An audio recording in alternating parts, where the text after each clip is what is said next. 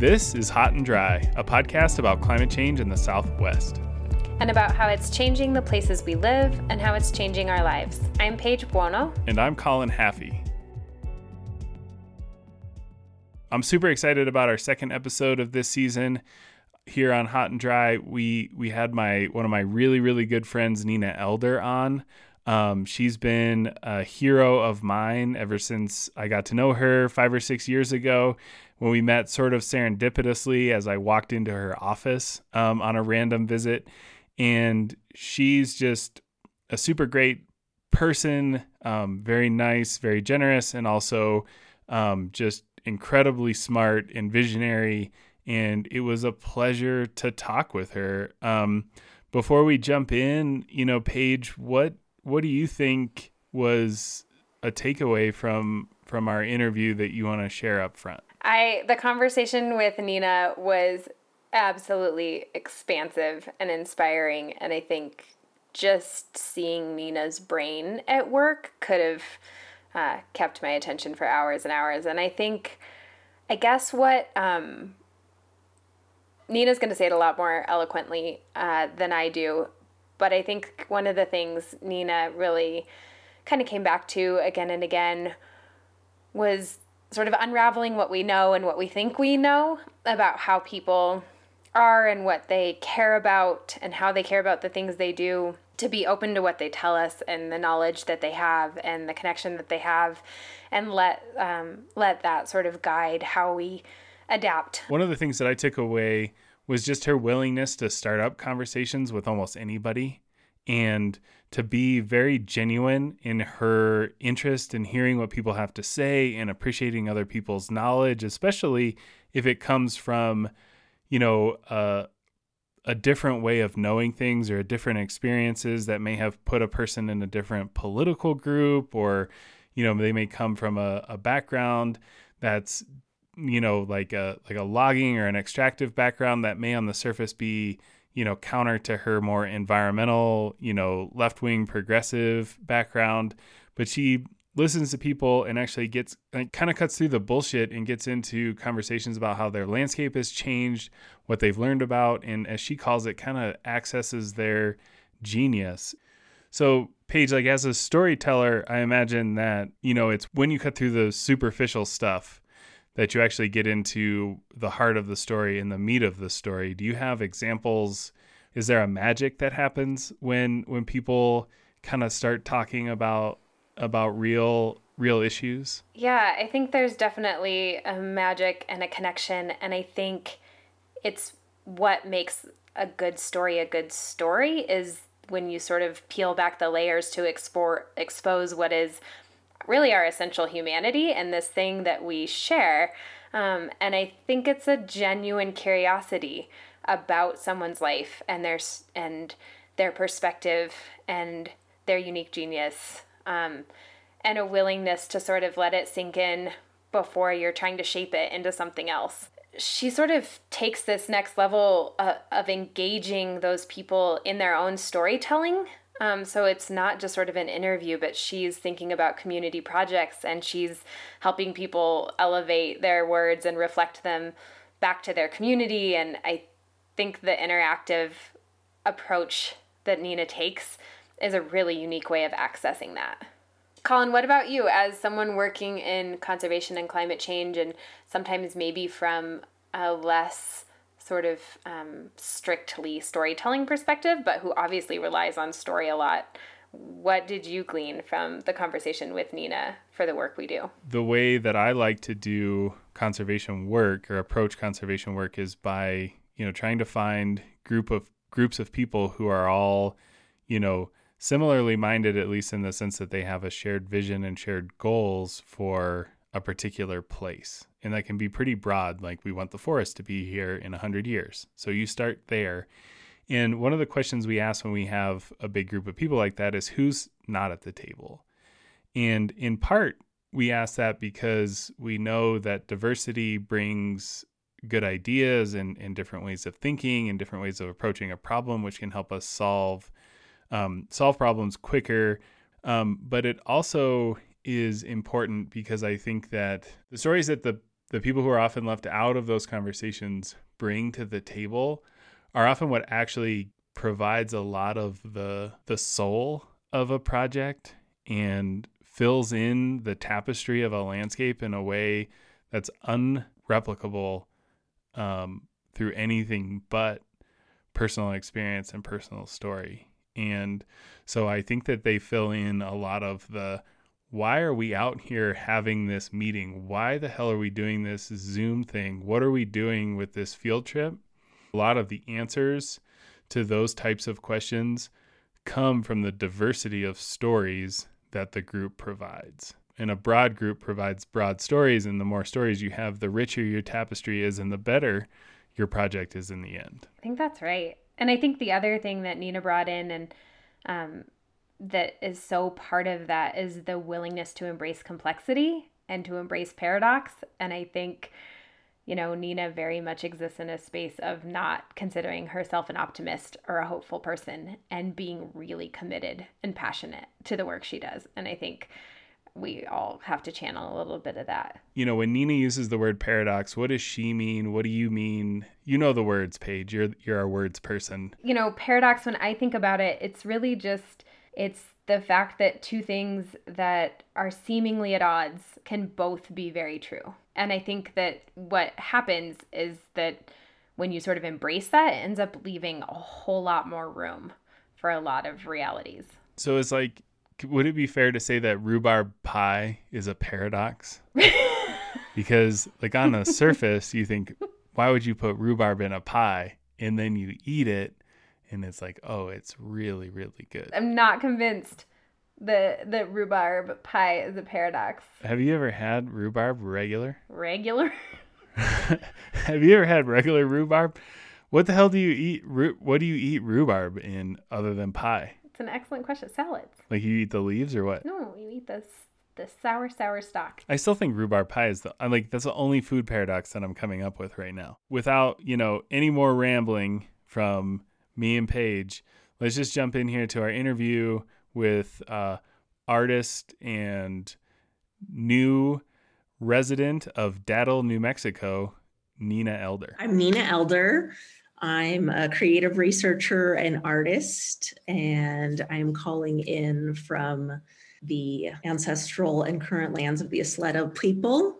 Yeah, I just left Datil yesterday, and um, I have five projects in five different places in the next five months with less than 12 hour turnaround times between each project. So it's kind of my packing was a little bit insane because they're all in very different ecosystems. So you're going to Alaska yeah. 1st mm-hmm. and then where? And then I have two different projects in Alaska, and then I go to South Dakota, and then I go to Maine, and then I go to Bisbee, Arizona. How do you get started with? So you have you said you have five in a row. So how do you how do you line all those things up? What's the process? Well, sometimes I have like an ongoing relationship with a place. So a lot of my work in Alaska is with the Anchorage Museum and with the Smithsonian that's up there. I feel really lucky with those relationships where I if I have kind of a complicated idea or something that needs some participation to flesh out that I, something I can't just do on my own. I often can write to them and be like, can we turn this into a community project? Or can I do a workshop that will help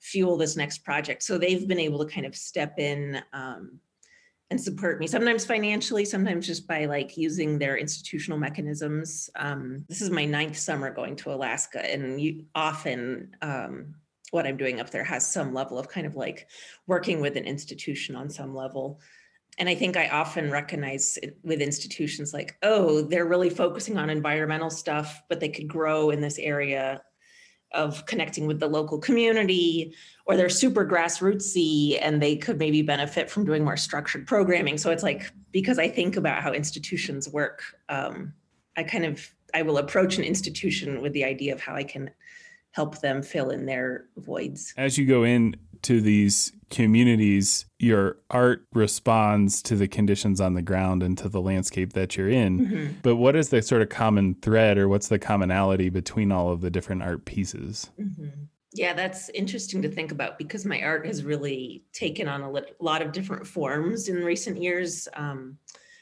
I've been doing these like really large community based murals, but then I also make drawings where I'm like in a studio by myself making um, work. And I also write essays.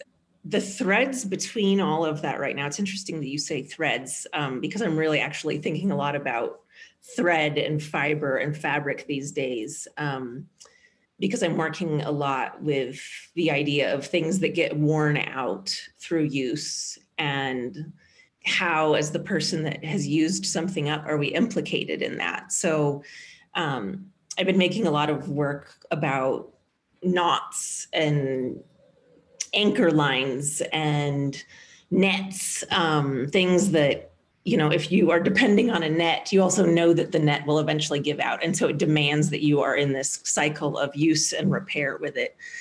And so in pursuing that work, like I, I go out in the field and I take photographs, but I also talk to people about ropes and knots and nets and anchor lines and have different ways of documenting those conversations about that cycle of implication of use and repair. And it's been really interesting because I work a lot in communities where conversations about climate change aren't necessarily welcome.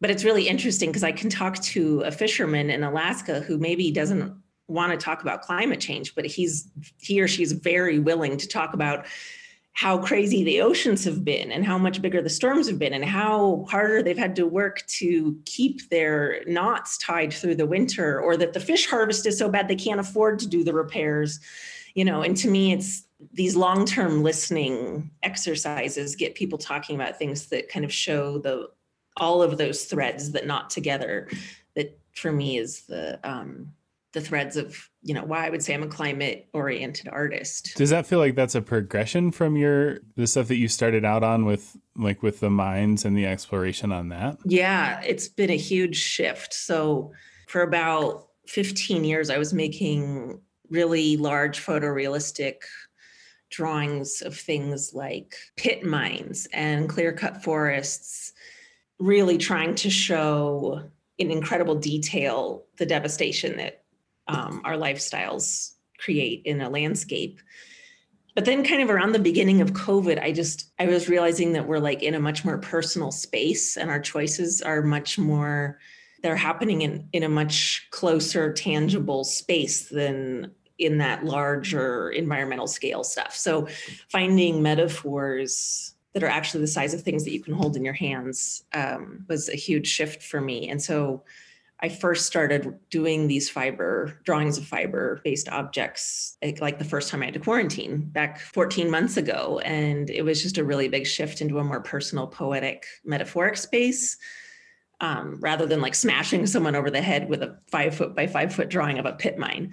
I've heard you or read you refer to that um, poetic space of potential. And I'm curious if there's hope wrapped up in that or or what sort of potential means in that context. I think a lot of times when we're talking about environmental issues, it's really easy to look towards the past and to think about the steps that got us to where we're at and then what does the next step need to be and i think by working with poetry, with metaphor, it allows kind of a nonlinear space to open up um, where we can kind of understand those more long term effects or um, where sp- like things like speculation um, and hope can come in or also where there's space for really negative emotions and where we can feel grief or we can feel loss and that that doesn't have to be like that next linear step it's like oh, we know we're going to be kind of swimming through a lot of loss in these next ecological cycles.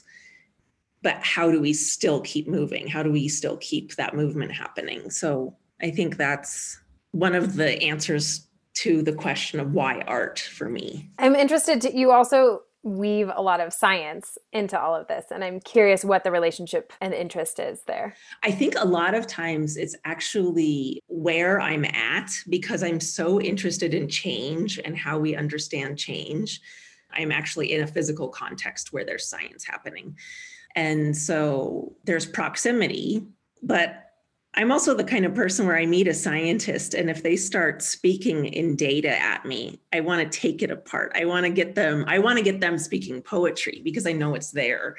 Every time I meet a scientist, I'm like, let's get back to that curiosity. Let's get back to that beauty um, that started this because I think there also needs to be beauty and curiosity at the other end. Um, you know, the space that often gets filled with climate data that's super overwhelming, depressing. We don't know how to respond to it. It's like if we can actually have something stickier there that we know how to let into our hearts and brains, we're going to be so much more well prepared for the future. So I'm thinking about how we, like, how we, the broader we address problems.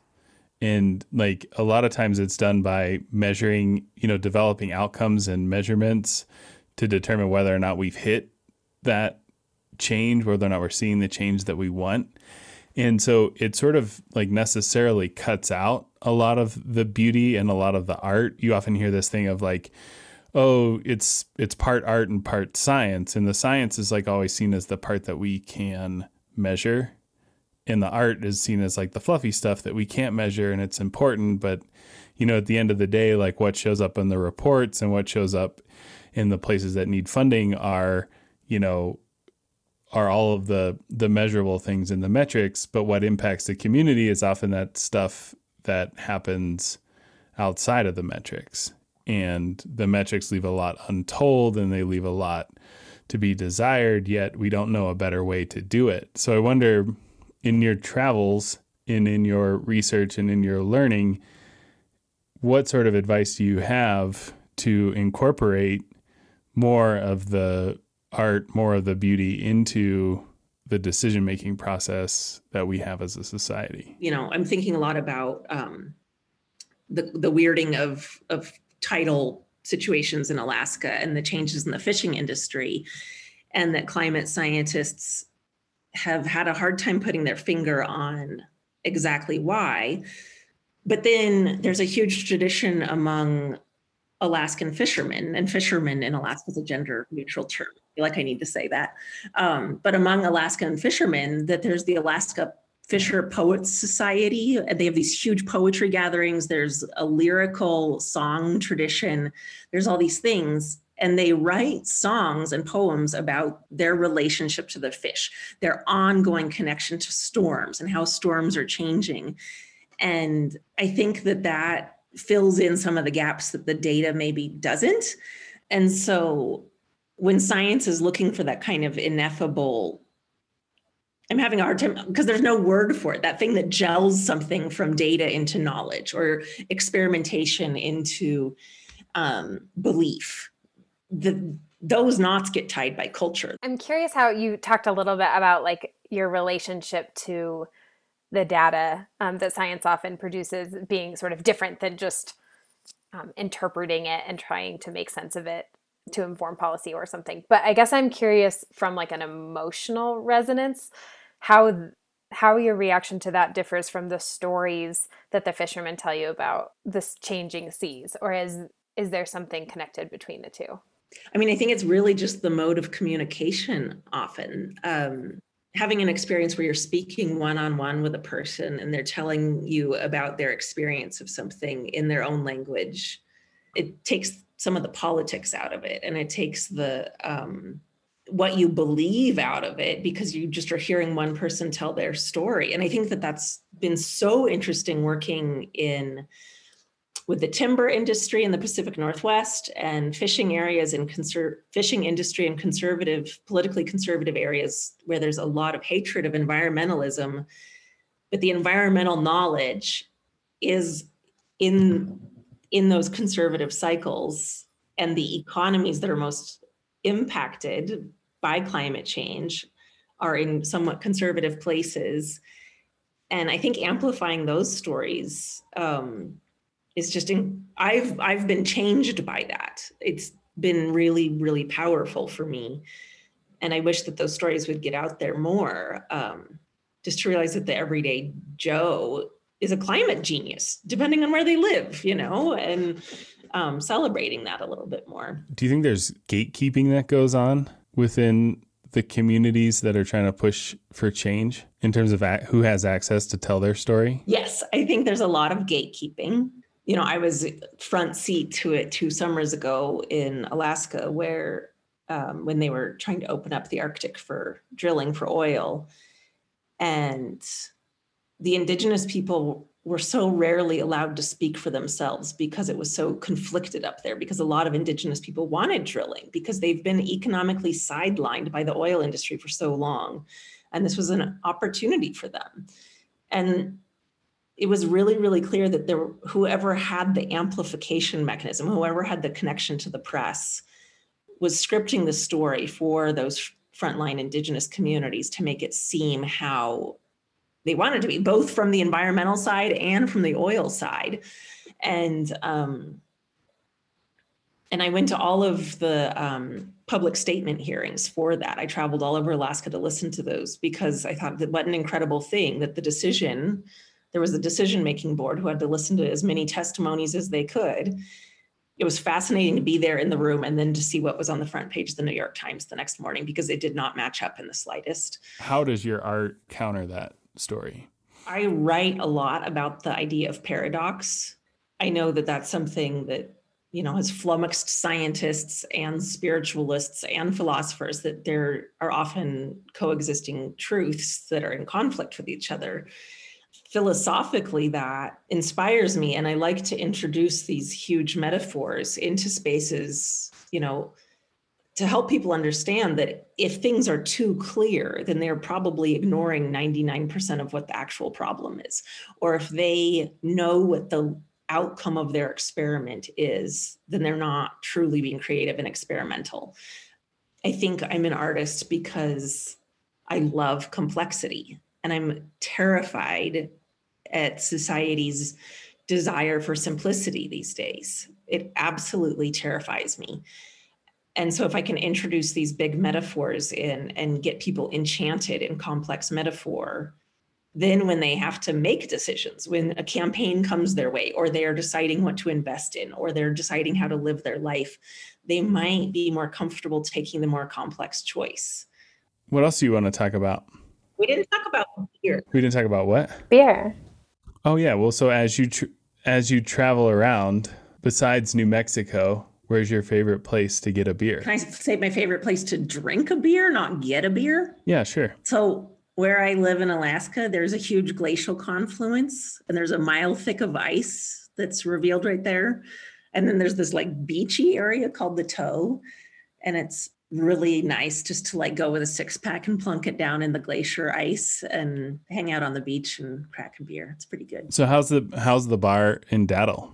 It's great. Um I mean, I haven't seen it, it like get wild because I usually go there to get out of the wind in the afternoon if I need to use Wi-Fi and you know, they have La Cumbre on tap. Oh, wow.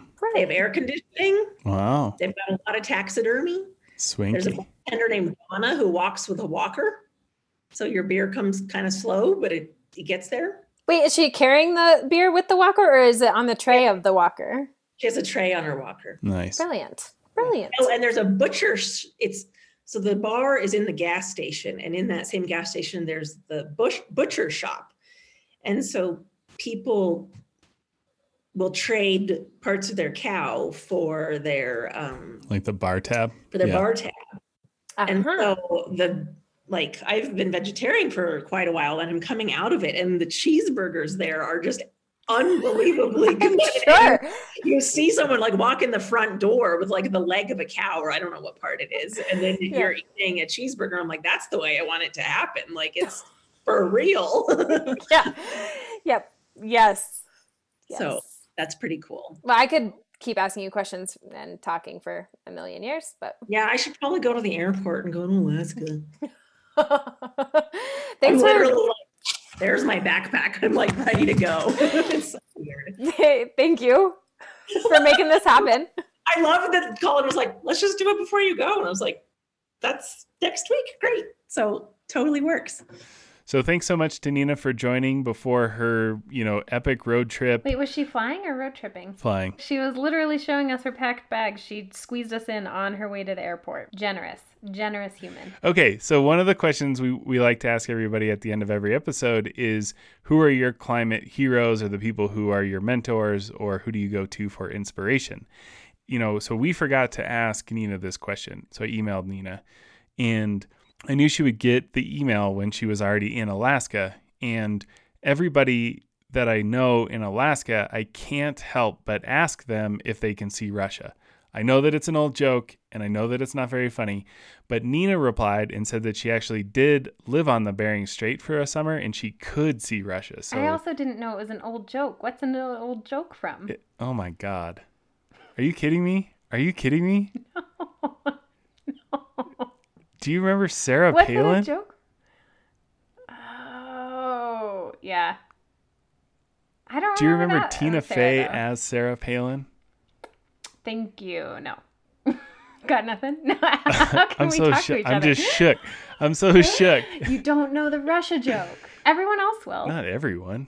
I just didn't. I just assume, so. Here's the thing. I assume that if I know something, I assume that if I know something, everybody else knows it. Like I assume that I'm the lowest common denominator. No, no. I'm the In lowest. no, what you're. Turns out, if you're gonna divide by something, you should divide by me because if if Colin knows it, everybody knows it. no. Nope. Turns out that's not true. There's a new lowest common denominator in the house. Oh my god. Listen, for our listeners, if the Russia joke was lost on you, you're in good company. I didn't get it either. Google Sarah Palin. Yeah, I mean Google Sarah Palin, Tina Fey, and you'll have a good you'll have a good laugh, but just don't tell anybody about it. So circle back Your email literally ten minutes ago. About 10 minutes Russia. ago. Rewind 10 minutes ago, and that's how we got here. I emailed Nina and asked her who her climate heroes were, and she said some really important people. One is Tewa Women United is a group of people that does just amazing work. Um, it's worth reaching out. We'll put a, a, a link to in the show notes to their group, but you should you should check them out. She mentioned Chip Thomas, who does really awesome. Um, Paige, you know of Chip. Yeah, Chip's work out on the Navajo Nation is incredible. He does these black and white um, portraits and images and wheat paste them and, and murals. He invites artists from all over the, the world out there, um, and they just create incredible art. It's beautiful. So two really great um, art artists and art groups that are worth investigating and learning more about. project that the Tewa women did on the Rio Grande is phenomenal. It's so beautiful. Go check it out. And thanks so much, Nina. And um, stay, everyone, we highly recommend everyone track Nina. She has got a summer and a year just packed with incredible projects. We can't wait to see what comes of it. Thanks, Colin, for inviting your your bestie on. She was fabulous. Just good things are happening. You know, we we had we got to sit down with Nina. Like things are opening back up. We're able to walk around without masks on.